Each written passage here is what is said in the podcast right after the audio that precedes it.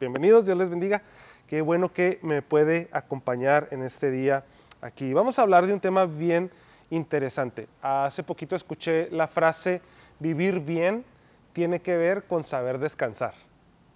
Y, esta frase se me ha quedado bien entrelazada en mi mente. Vivir bien tiene que ver con saber descansar. Ahora, todos sabemos, y la Biblia misma nos dice, y por experiencia sabemos que toda escritura es inspirada por Dios, ¿verdad? Todo lo que hay en la Biblia es inspirado por Dios y es útil para instruir, útil para aprender cosas nuevas, es útil, de hecho es un versículo bíblico, toda escritura es inspirada por Dios y es útil, es útil para equiparnos y es multifacética, tiene muchas caras, por así decirlo, de su esencia. Y es relevante para la vida de cada hombre y de cada mujer de Dios.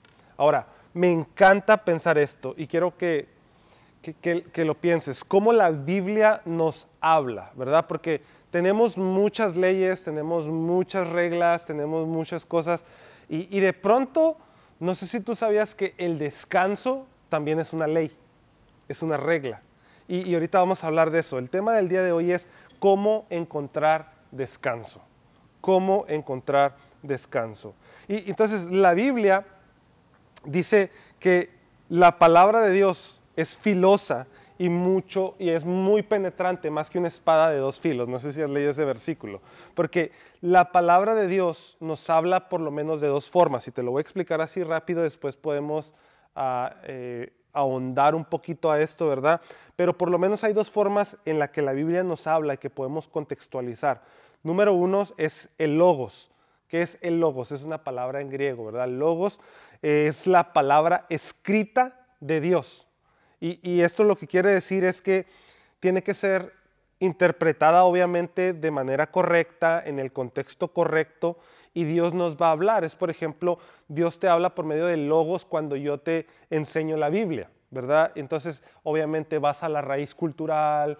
Y, yo, soy, yo soy muy, y tú lo has notado, eh, soy muy eh, clavadito, traumadito de saber a quién le estaba hablando Jesús, por ejemplo, cuando predicamos de cosas de Jesús, o a quién le escribió Pablo una carta, o los apóstoles, o, o qué estaban pensando el contexto cultural. ¿Por qué? Porque para mí es importante que entendamos que lo que está escrito habla a ciertas características a nosotros, pero tiene que ser interpretado de manera correcta y entendido, y eso trae una palabra a nuestra vida, ¿verdad? El logos. Esa es la primera. Pero luego está otra que se llama el rema. Esto, el rema, eh, son las palabras literales de Jesús aplicadas a una situación de tu vida. Te explico. Por ejemplo, en Mateo 5 tenemos una pesca milagrosa cuando Jesús les dice, hey, ¿cómo, va el trabajo? ¿Cómo le han hecho? Y le dicen los pescadores, pues Señor, hemos pescado toda la noche y no, no hemos pescado nada. Entonces les dice Jesús, echen la red al otro lado. Entonces ellos dicen esto, bueno, ya pescamos toda la noche y no hemos pescado nada. Ahí está la circunstancia, el problema. Y luego Jesús les dice, echen la red al otro lado. Y hay una frase que me encanta, le dice, bueno, en tu nombre echaremos las redes. ¿Verdad? Y luego ya sabemos que echan la red al otro lado, una pesca milagrosa. Lo que sucede acá, ese es el rema. La palabra de Jesús aplicada a tu vida. Hay momentos en tu vida específica donde tú agarras las palabras de la Biblia y las aplicas. Y no necesitas que yo te enseñe, no necesitas que yo te la interprete o que tú la interpretes, no necesitas ir al griego, no necesitas simplemente la palabra así como está, la tomas, la aplicas a tu vida y ¡boom! Sucede algo milagroso, sucede unánimo, sucede eh, eh, eso. Ahora, también he aprendido algo, que el tiempo en lo que decimos y la forma en la que decimos puede ser o es muy importante, aunque estemos diciendo la verdad. Eso es bien interesante. Yo, he aprendido esto, que, y como pastor a veces lo veo, que aunque esté diciéndote la verdad bíblica, a veces no lo puedo hacer en el momento correcto o, con el timbre correcto, con el tono correcto. Te lo explico, ¿verdad? Eh, por ejemplo, a veces estamos viviendo etapas donde estamos bien energéticos y todo está saliendo bien y está, estamos contentos, estamos sonrientes. Entonces vienes a la, a la iglesia y escuchas un sermón energético, ¿verdad? De solo los valientes arrebatan el reino de los cielos. Y amén, yo soy valiente también porque tengo esa energía, ¿verdad? Vamos a hacer, vamos a conquistar, eh, no sé, un sermón de ánimo. Y luego dice, eh, vamos a vencer los gigantes, amén, en el nombre de Jesús, porque tienes esa, la energía a tope, pero hay momentos donde nuestra energía no está a tope. Hay momentos donde yo te puedo predicar eh, un buen sermón energético, pero tu energía está abajo.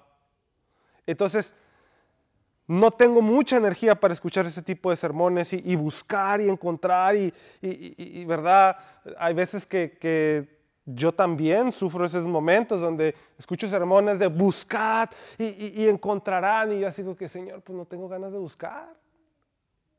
ahora sí vas a tenerme que encontrar tú porque el que se escondió soy yo, ¿no? Entonces, tocad y se desabrirá. Señor, pues he estado tocando puertas y tocando puertas y tocando puertas y nada, ¿qué está pasando? No, mejor ven, ven a mi vida, ¿verdad? Y, estoy cansado que no tengo ánimo de que pronto decimos, Señor, ayúdame tú, ayúdame tú.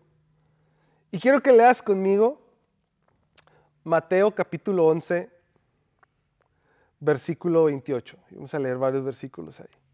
Dice, venid a mí todos los que estáis trabajados y cargados, y yo os haré descansar.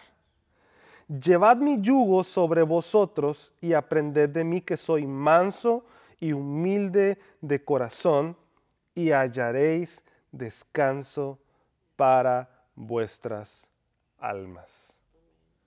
Me encanta este versículo y si tienes tiempo en casa, lee, empieza a leer Mateo a partir del capítulo 11, pero léelo hacia atrás. Lee Mateo 11, Mateo 10, Mateo 9, Mateo hasta llegar al 5. Porque te voy a explicar algo.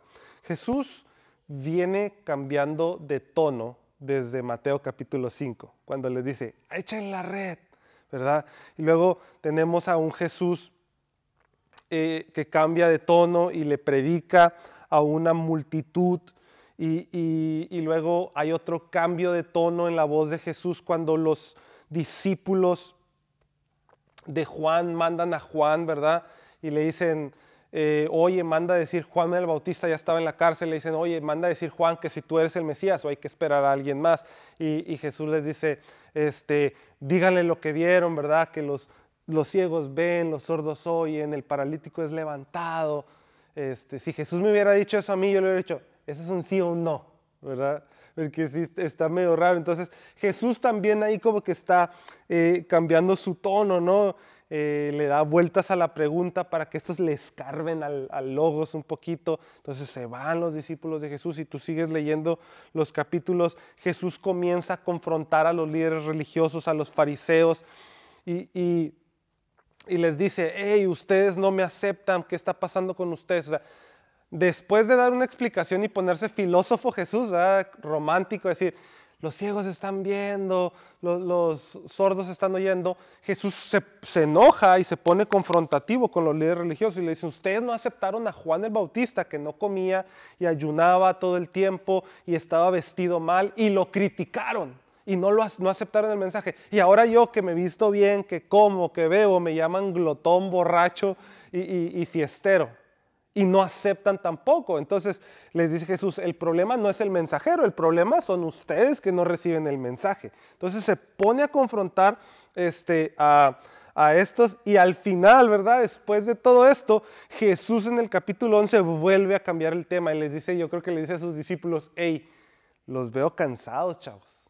O sea, han venido en un ritmo, tas, tas, tas, tas, tas, tas, loquísimo, tratando de entender todo.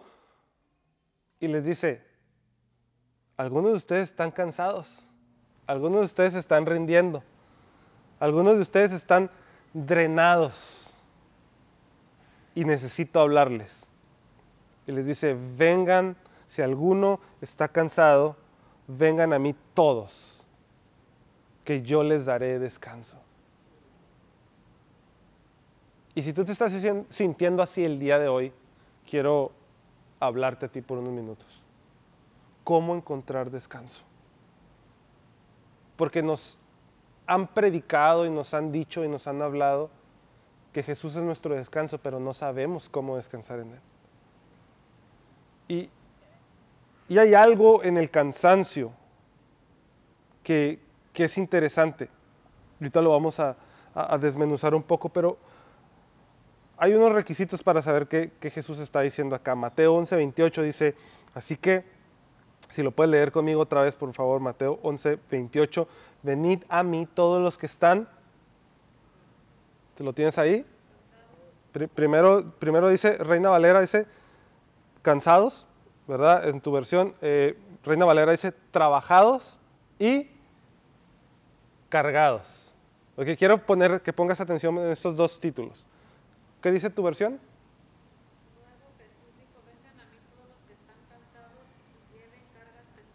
Ok, ah, entonces todos los que están cansados, ¿por qué te estás cansado? Porque trabajaste. Entonces Jesús dice, hay dos razones por las cuales eh, la gente está cansada. Número uno, están trabajados. Esto quiere decir que has tomado responsabilidades. ¿Por qué te cansas de trabajo? Porque tú decidiste ir al trabajo. ¿Ok? ¿Por qué me canso de trabajar? Porque yo decidí levantarme en la mañana que tengo la responsabilidad de ir a trabajar. ¿Estamos de acuerdo con eso? ¿Verdad? Entonces, los trabajados somos todos aquellos que hemos tomado una responsabilidad. La cosa es de que a veces tener la responsabilidad de ser esposa, ser esposo, cansa. La responsabilidad de ser un buen amigo, un buen líder, un, buen ah, papá, una buena mamá, son responsabilidades que drenan tu energía y cansan. Ahora, no quiero que pienses que cansancio está siempre del lado negativo. Pero si no sabemos descansar, el cansancio nos va a arrastrar hacia los lados negativos. Entonces, número uno, los trabajados son los que han tomado la responsabilidad. Y luego dice, los que tienen cargas pesadas. Ahora, eso quiere decir que aquellos a los que se les pusieron cargas. Hay cargas que tú decides tener, responsabilidades, pero hay otras que te están imponiendo. Por ejemplo, las críticas, por ejemplo, los chismes, por ejemplo, las envidias. Tú no estás decidiendo cargar con la envidia de alguien más. ¿Verdad? No te levantaste hoy en la mañana y, no hombre, voy a cargar hoy con la envidia de, de, doña Seferina. ¿No? ¿Verdad? Nadie se levanta con eso. O voy a aguantar hoy los desprecios de, de, don Tiburcio, ¿verdad? Tú no te levantas con eso, pero es algo drenante. Es algo drenante que tú no puedes lidiar. Jesús dice, yo tengo la habilidad para hacerte descansar y te voy a dar la solución. De hecho, Jesús les dice más adelante que Él les va a dar descanso para sus almas. Y, aquí hay un paralelismo, quiero que entiendas. Cuando Jesús dice en el versículo 29 que Él les va a dar descanso para el alma, esto es importante porque quiero que, que entiendas esto. Jesús le estaba hablando a puro judío en ese momento en su mayoría. ¿verdad? Y todos estos, acuérdate que ellos estudiaban la Torah y se la sabían básicamente de memoria. Y a veces hay cosas que Jesús decía que son párrafos o frases de otro, de otro texto, ¿verdad? Te lo explico más o menos cómo funcionaba eso. Si yo digo, fíjate, así, si yo nomás digo, parece que va a llover, Contésteme. El cielo se está nublando. ¿Y luego? Ay, mamá, me estoy mojando, ¿verdad? ¿Sí me entiendes? Yo ni siquiera la canté, simplemente dije, hoy parece que va a llover, ¿verdad? Y te imaginas aquel en la moto, ¿no? Y toda la cosa. El hermano ya, ya se los imaginó, guapetón en la moto, estaba galán ahí todavía. Entonces, lo mismo sucede en muchas frases de Jesús. Jesús decía cierta frase y estos decían, está haciendo quote del profeta, está haciendo quote de David, está haciendo quote de tal. Entonces, cuando Jesús dice, y hallarán descanso para su alma, Jesús, estos entienden que estaba hablando del profeta Jeremías. El profeta Jeremías. Y eso es interesantísimo. Interesantísimo. El profeta Jeremías ahí en el capítulo 6. Capítulo 6, versículo 16. Sí, Jeremías 6, 16. El profeta habla de cómo Dios hará ciertas cosas y restaurará nuestras almas. Entonces me encanta porque Jesús está diciendo, hey, yo soy Dios y voy a arreglar las cosas. Mira, Jeremías 6:16 dice, así dijo Jehová, paraos en los caminos y miren y pregunten por las sendas antiguas cuál es el buen camino y anden por él y hallarán descanso para sus almas. Entonces Jesús está diciendo, hey, yo puedo darte ese descanso, o sea, yo soy Dios. No solamente está diciendo, conmigo vas a estar chill, sino yo soy Dios y te puedo hacer descansar. Y te quiero explicar, explicar esto un poquito más. Luego también, obviamente, Jesús está poniendo el título del buen pastor, ¿verdad? El Salmo 23 diciendo, el Señor es mi pastor y nada me faltará. Él dice, si no sabes a dónde llevar tu cansancio, yo te voy a hacer descansar. Ahora, otra vez te lo repito, el agotamiento, el cansancio no siempre viene de situaciones negativas no siempre viene de situaciones encrucijadas. A veces el desgaste se origina por circunstancias positivas, pero si no nos damos cuenta de que estamos cansados, podemos empezar a colapsar. El cansancio a veces puede venir por algo positivo, pero si no nos damos cuenta que estamos cansados, nos va a arrastrar hacia un lado negativo, incluso pecaminoso. Y eso es importante. ¿Sabes? Cuando estamos agotados, algo cambia dentro de nosotros. Por ejemplo, cuando estás muy cansado, a lo mejor siempre tienes hambre, pero cuando estás cansado no te da tanta hambre. ¿Lo has notado? Cuando estás de más cansado, por ejemplo, a mí me pasa, estoy muy cansado, duermo menos. En lugar de pareciera lógico, pues duérmete. No, pero mi cuerpo está tan cansado que batallo más en dormir. Y, si sigo en ese patrón de vida, en ese patrón de conducta, me va a arrastrar a una anemia, me va a arrastrar a alguna enfermedad. Recuerdo algunos años atrás, cuando tuve una, jornada bien fuerte de, de, bastante predicación, de bastantes viajes, empecé a desarrollar una tos. Creo, creo que lo vivimos acá también, ¿no? Este, algunos, algunos servicios estuve tosiendo bastante y no sé, una tos que no se me quitaba y lo único que dijo el doctor fue, no, necesitas parar de hablar por lo menos un mes. O sea, bajarle a tu ritmo. ¿Por qué? Porque yo dormía y estaba bien, pero mi garganta estaba cansada. Y si y era algo bueno, pues estaba predicando. O sea, no andaba chismeando, no estaba, no estaba cansada de la garganta por chismoso, no, estaba predicando, enseñando, se estaba dando clases eh, dando conferencias, viajando a predicar, predicando todos los domingos, predicando los lunes y echándole todos los kilos, era algo bueno y mi garganta dijo, ¿no? Y yo no me daba cuenta. Entonces, eso podía llevar mi cuerpo, mi voz, mi herramienta de trabajo a un lugar muy negativo. Nuestras emociones también son afectadas cuando estamos cansados, porque ¿quién se vuelve más enojón cuando estás cansado? Nos volvemos más volubles, irritables, ¿verdad? Situaciones que a lo mejor siempre suceden y luego uno termina actuando distinto, uno termina sobreactuando. Ahora, ¿cómo nos puede ayudar Jesús? Esa es la pregunta del millón. ¿Cómo encuentro ese descanso? Número uno, para descansar necesito una correcta visión de Dios. Una correcta visión de Dios. Vengan a mí todos los que están cansados y trabajados y yo los haré descansar. Lleven mi yugo sobre ustedes y aprendan de mí que soy manso y humilde de corazón y hallarán descanso para sus almas. La palabra yugo, yo sé que viene a tu mente, eh, lo primero que viene a tu mente cuando hablamos de yugo es el, yugo de los bueyes, ¿verdad? De, los para arar. Pero esta palabra tenía eh, la traducción que hicieron aquí para yugo tiene un significado doble. ¿sí? tiene un significado doble. En, español no tenemos muchas palabras con significado doble, pero por ejemplo en inglés tenemos la palabra nail, ¿verdad? Nail, uña, pero también es nail, clavo, ¿verdad? Y más o menos eso, eso es el papel que juega la palabra yugo. Y la primera es muy importante que la entendamos. Porque para la época que Jesús eh, predica esto y dice estas palabras, eh, la palabra yugo era para referirse a la interpretación de un rabino. ¿Qué es eso? La interpretación. Cómo este rabino explicaba las 613 leyes del Torah. Y era muy importante. Entonces, por eso Jesús dice, lleven mi yugo sobre ustedes y aprendan de mí.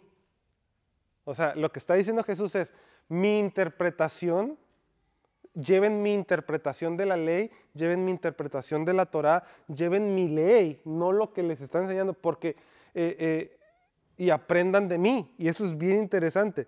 Jesús nos señala es la importancia de comprender quién es Dios y cómo relacionarnos con Él en este momento. Entonces, quiero decirte algo. La percepción errónea de Dios puede convertirse en un canal de agotamiento para tu vida.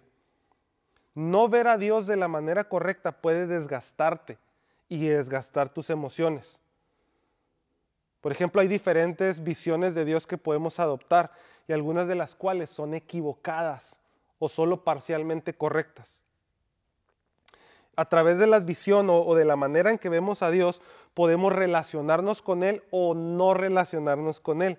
Por eso Jesús les dice, déjenme enseñarles, porque había muchas versiones de lo que Dios era en el momento, como hoy en día hay muchas versiones de lo que Dios es. Incluso tú tienes tu propia versión. A veces yo platico con mi esposa y le digo, es que tú tienes tu versión de Dios y yo tengo mi propia versión de Dios. Y Jesús dice, sí, pero yo tengo mi propia versión de mí mismo, dice Jesús. Es lo que les está diciendo. Usen mi yugo, porque es fácil. Jesús le dice, déjenme enseñarles, déjenme aprender, aprendan de mí. Una correcta comprensión de Dios es importante para obtener descanso. Pero si veo a Dios incorrecto, si creo mentiras de Él, eso puede estar causando una fuga de energía. Y cuando vives circunstancias, como no tengo una correcta visión de Dios, vivo circunstancias que no me deberían cansar, pero terminan cansándome. Ahora, hay un libro, te voy a explicar bien rápido, hay un libro que se llama Wit, de un escritor, uh, el escritor se llama Sky Yatoni y habla de las visiones que tenemos de Dios en general, ¿verdad? Y cómo son equivocadas y una, cuatro son equivocadas y una es correcta. Tenemos cinco visiones de Dios. Por ejemplo, número uno, eh, la primera visión equivocada de Dios que tenemos es estamos sobre Dios. ¿Qué quiere decir esto? La gente que dice no necesito a Dios. Estamos sobre encima de Dios, yo no necesito que Dios me ayude, yo puedo echarle ganas, yo, yo, yo estoy aquí porque yo he trabajado por todo esto, entonces se sienten encima de Dios. Y luego la segunda visión es, estoy bajo de Dios. ¿Qué quiere, qué quiere decir? Obviamente, todos estamos bajo de Dios. Él es poderoso, yo no. Él es omnipotente, yo no. Él es soberano, yo no. Pero lo que quiere decir esto es que se pueden sentir abajo de Dios pensando siempre, es que Dios está ahí arriba viendo que me porte bien, si no me va a castigar sea, te sientes abajo de Dios y, trabajas mucho y dices, bueno, pues al cabo nunca voy a poder agradar a Dios. Y, piensas que Dios es este ser divino que siempre está ahí para regañarte, como la cosmovisión que la gente tiene del cristianismo, de que no, es que no vayas ahí porque la gente, ahí te ponen muchas reglas, ahí te dicen que no, que no, ¿verdad? Pues no, o sea, no podemos tener esa cosmovisión de Dios. Número tres, estoy frente a Dios, ¿verdad? El que estás abajo de Dios, sentirte abajo de Dios es que Dios me va a castigar por todo. Estar frente a Dios es buscar satisfacer nuestras propias necesidades como una transacción. Estar frente a Dios es como decir, ah, es que eh, ya entendí esto del cristianismo y de Dios. Si yo diezmo, entonces Dios me bendice si yo hago esto, entonces Dios va a hacer esto. como si fuera un genio, ¿no? Es que Dios es como un genio que si obedezco lo que Él dice, Él va a hacer esto otro. O sea, estoy frente a Dios y Dios tampoco funciona así. Tú no haces las cosas, no diezmas, no ofrendas para que Dios te bendiga. Dios te va a bendecir porque es un principio no porque tiene que bendecirte. ¿Sí, tiene sentido esto? Entonces no es un genio que si tú lo, le frotas la lámpara de la manera correcta va a salir el genio y va a cumplir tus deseos y tus sueños y todo. No, Dios no es así. La cuarta, ¿verdad? Es estoy para Dios. Estoy para Dios. ¿Qué quiere decir esto? Señor, tú nomás dime qué hacer y yo lo voy a hacer. No me tienes ni que bendecir. Eh, eh, aquí estoy, Señor. Tú mándame a conquistar los montes, ¿verdad? como un buen soldadito. Y Señor, a mí no me ayudes, a mí no me bendigas. Aquí estoy para obedecerte. Aquí estoy para lo que diga el pastor. Aquí estoy, Señor. Entonces, estamos frente a Dios. Entonces, tenemos cuatro, ¿verdad? Sobre Dios, no lo necesito. Bajo de Dios, Dios está para castigarme. Enfrente de Dios, Dios está para darme. Eh, estoy para Dios, no me importa nada más, no me importa mi vida, yo estoy para servirte. No me importa mi familia, yo estoy para servirte. Y esto muchos pastores lo cometen. Olvidan a la esposa, a los hijos, al cabo estoy para servirte.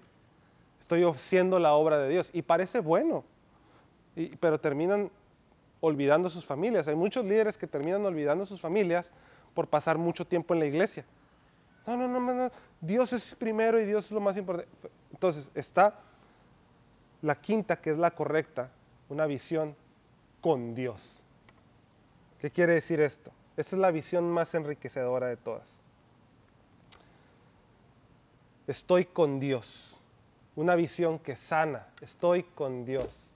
De hecho, me encanta que cuando Jesús viene a la tierra, por favor escucha, cuando los ángeles anuncian, utilizan un, nombre, una palabra, dicen, Emanuel, ¿qué significa? Dios se revela a él mismo diciendo, yo soy Emanuel, Dios con nosotros. O sea, no Dios que te ve del cielo, no el Dios que va caminando enfrente de ti, no el Dios que te da órdenes, es el Dios con nosotros. Nosotros. Entonces tenemos, eso es bien interesante, porque he visto gente cansarse por tener una visión negativa, una visión mala de Dios. Y Dios no está solamente para darte órdenes, no está para castigarte. De hecho, yo me he cansado mucho por el 4. Estoy para Dios estoy para Dios. Y desgraciadamente muchas veces pensamos que eh, eh, otros tienen que estar para Dios y para servirme a mí y yo no. Y otros tienen que esforzarse. Y, cuando, eh, por ejemplo, aquí, aquí mismo, ¿verdad? Se lo, digo así, hay gente que se ha enojado porque yo he dicho, yo necesito estar primero con mi familia. No, pero usted es el pastor y, y sí, yo soy el pastor, pero antes de ser tu pastor, tengo una esposa y tengo una hija y voy a pasar tiempo primero con ellas. De hecho, eh, en el liderazgo yo siempre les he dicho, si un domingo o un lunes no vas a venir porque vas a estar con tu familia, ve con tu familia. Siempre. Jamás vamos a anteponer un servicio por la familia. Obviamente avíseme, ¿verdad? Obviamente eh, eh, hay un orden, pero jamás se va a anteponer eso. ¿Por qué? Porque primero es la familia. Porque he visto hogares destruirse por, por pensar, no, es que yo estoy para Dios para la obra, para el avance del reino, para esto, para lo otro, y se agotan tanto que no pueden más, en lugar de decir, estoy con Dios. Entonces tenemos que, para descansar, tenemos que tener una correcta visión de Dios. Amén. La importancia de tener una visión correcta de Dios es importante. Entonces Jesús dice, lleva mi yugo lleva mi yugo porque mi enseñanza es sencilla, no es pesada. Pero también nos lleva a la imagen de un buey, ahora sí, el yugo de madera. Y eso es importante, porque Jesús utiliza esta metáfora, eh, y no voy a ahondar mucho en esto, pero cuando ponían en esos tiempos a, un toro, por lo general ponían a un toro joven, inexperto, con un toro viejo y fuerte, más fuerte que el joven. ¿Por qué? Porque eh, el experimentado ya sabía el camino que tenía que seguir para los surcos. Y el joven tenía el arranque y la fuerza, el empuje, pero no la dirección, no la sabiduría. Entonces lo que Jesús nos dice acá es, yo no estoy encima de ti, yo no estoy arriba de ti, tú no estás enfrente de mí, yo no estoy nada más para que tú trabajes, trabajes, trabajes, yo estoy contigo y como ese ejemplo diciendo, yo te voy a guiar en el camino, yo voy a caminar, yo te voy a enseñar. ¿Y sabes lo que sucedía eventualmente con, ese toro joven? Que crecía y se volvía fuerte. Y este toro que no conocía el camino antes, que era un arrebatado, termina teniendo la experiencia y lo pasaban para el otro lado y le ponían un joven. Y aquí está algo interesante. Para descansar necesitamos ayudar. Y esto me encanta porque cuando estamos drenados, necesitamos tener una correcta comprensión de Dios, Dios está con nosotros, pero para descansar necesito ayudar. Parece contradictorio, o sea, ¿cómo que me pones a hacer más? Sí, mira, te, lo voy a enseñar. Eh, vamos a Mateo 23, ahí, ahí mismo, vamos a brincarnos hasta Mateo capítulo 23 y vamos a leer ah, desde el versículo 2. Dice, en la cátedra de Moisés se sientan los escribas y los fariseos. Esto era la ley, ¿verdad? El Torah. O sea, que ellos se la sabían de todas a todas. Así que todo lo que les digan, guárdenlo y háganlo, pero no hagan conforme a sus obras porque dicen y no hacen, porque atan cargas pesadas y difíciles porque, y las ponen sobre los hombros de los hombres. Otra vez el yugo pero ellos ni con un dedo quieren moverlas. Imagínate. Jesús está diciendo, hey, mi yugo es fácil, imítame, yo te enseño, pero con ese mismo yugo yo te voy a acompañar. Porque luego dice el, mismo ejemplo, los líderes religiosos lo hacen bien, pero lo que les enseñan hagan, pero no hagan lo que ellos hacen. Porque les ponen cargas a ustedes pesadas que los están cansando, ideas de Dios que los están cansando. Es que no, pues ya para qué voy a la iglesia, Dios no me va a probar, Dios no me quiere, ya le fallé a Diosito, no, pues soy un desleal, soy un mentiroso, soy un chismoso, soy esto, y, y, nos desaprobamos nosotros mismos porque tenemos esta cosmovisión de Dios de que Él nos va a regañar porque alguien nos dijo que a Dios no le gustaba el chisme. Y sí, a Dios no le gusta el chisme, pero no le gusta en tu corazón. Pero Él sabe que hay un mundo lleno de chisme, pero Él no quiere que tú estés lleno de chisme. Él no quiere que tú estés lleno de rencor. Él no quiere. Ahora, eh, por eso Jesús les dice, no hagan lo que Dios les dice, porque hay gente que ha puesto cargas en ti que ni ellos mismos quieren cargar. Hay gente que te está hablando y diciendo, es que deberías hacer esto, deberías hacer lo otro, cuando ellos ni siquiera lo hacen. Y me encanta eso. A mí me encanta cuando alguien me ofrece consejo. ¿Verdad? Cuando te dicen, no, es que yo creo que deberías criar a, tus hijos así. ¿Y cuántos hijos tienes? No, ninguno. bueno, ok, gracias por el, por el consejo. No, es que yo creo que deberías tratar tu vida así, tu vida matrimonial y todo, ok. ¿Y, y cuánto tienes casado? No, pues ni novio tengo. No, pues mi hija, mi hijo. Sáquese, ¿verdad? No, es que yo creo que deberías renunciar a tu trabajo. ¿Y cómo vas tú en tu trabajo? No, no tengo por algo no tienes. ¿no? Eh, eh, hay gente que pone cargas en ti que ni siquiera ellos mueven. Y eso es lo que estaba pasando acá. Jesús le dice, ellos no practican lo que dicen. Y esta crítica nos lleva a reflexionar en Gálatas capítulo 6, versículo 2. Gálatas 6, 2, donde se nos recuerda que el ayudar a las cargas de los demás estamos cumpliendo la ley. Cuando tú ayudas a otros, cumples la ley. El problema fundamental con los fariseos, escucha, no radicaba en, que su, eh, en su conocimiento de la ley, en su conocimiento. No, no era que no hablaran Biblia. El problema de los fariseos no era que no supieran la Biblia, sino era su falta de acción y compasión con otros. Así que eh, estos, en lugar de aliviar las cargas de aquellos que estaban sufriendo, agregaban peso, agregaban más peso, ¿verdad? Porque la ley trae peso, pero la gracia trae alivio. Gálatas 6.2 sobrellevad uno las cargas de los otros y así cumplirán la ley de Cristo. Pastor, ¿y cómo voy a descansar? Me estás diciendo que tengo que trabajar más. Te estoy diciendo que necesitas servir más para encontrar propósito y dejar de poner atención a las cosas que te están desgastando y que tú estás poniendo energía en cosas que no tienes que poner energía. Podemos concluir que el descanso verdadero se encuentra no solo en comprender y hablar la verdad, sino en ponerla en práctica y ayudar a quienes llevan cargas pesadas. Hay conversaciones que te cansan. ¿Al- ¿Alguien ha tenido alguna conversación con alguien que cansa?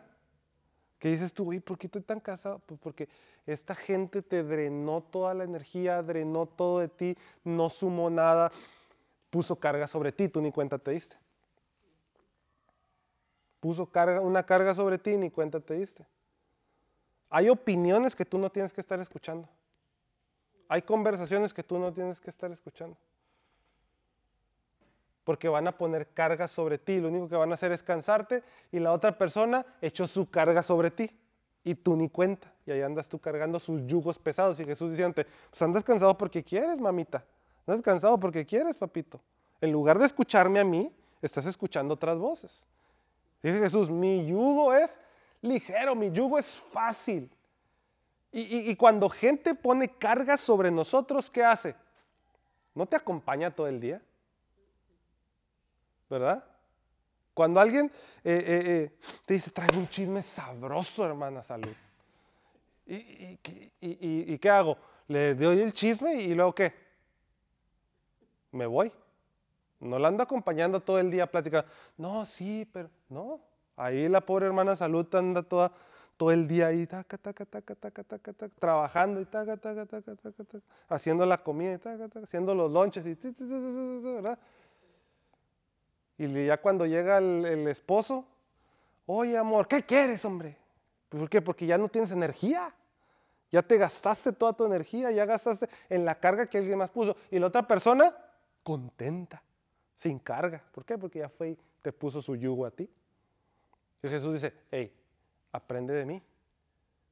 Mi yugo es fácil, es ligero, pero no solamente eso, yo voy a estar contigo, porque yo soy Emanuel, Dios con nosotros. Yo no voy a hablarte algo y me voy a ir. Yo no te voy a, de hecho Jesús dice, yo voy a estar con ustedes hasta el fin de los tiempos. Voy a enviar, no los voy a dejar huérfanos, sino que les voy a enviar un consolador. No me voy, sino que regreso en esta forma. Me encanta porque Jesús dice, van a hallar descansos para su alma. ¿Qué te está cansando hoy? No pienses que Jesús no está contigo, que Dios no está contigo, Él está contigo. Mateo 11, 28, y con esto quiero terminar. Mateo 11, 28, en una versión que se llama The Message. Es una, una versión parafraseada, ¿verdad? Este, lo que quiere decir esto es que no es una traducción, sino es el pensamiento de alguien con otras palabras para que entendamos un poquito mejor lo que, lo que quiere decir.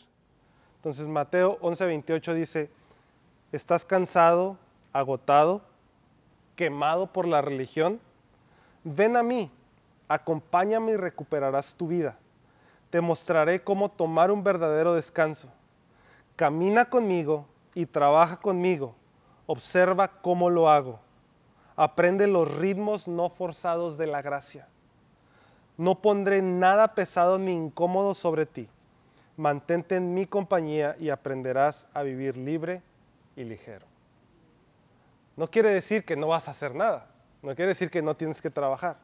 Quiere decir que vamos a encontrar descanso y vamos a saber a dónde ir, cómo llegar.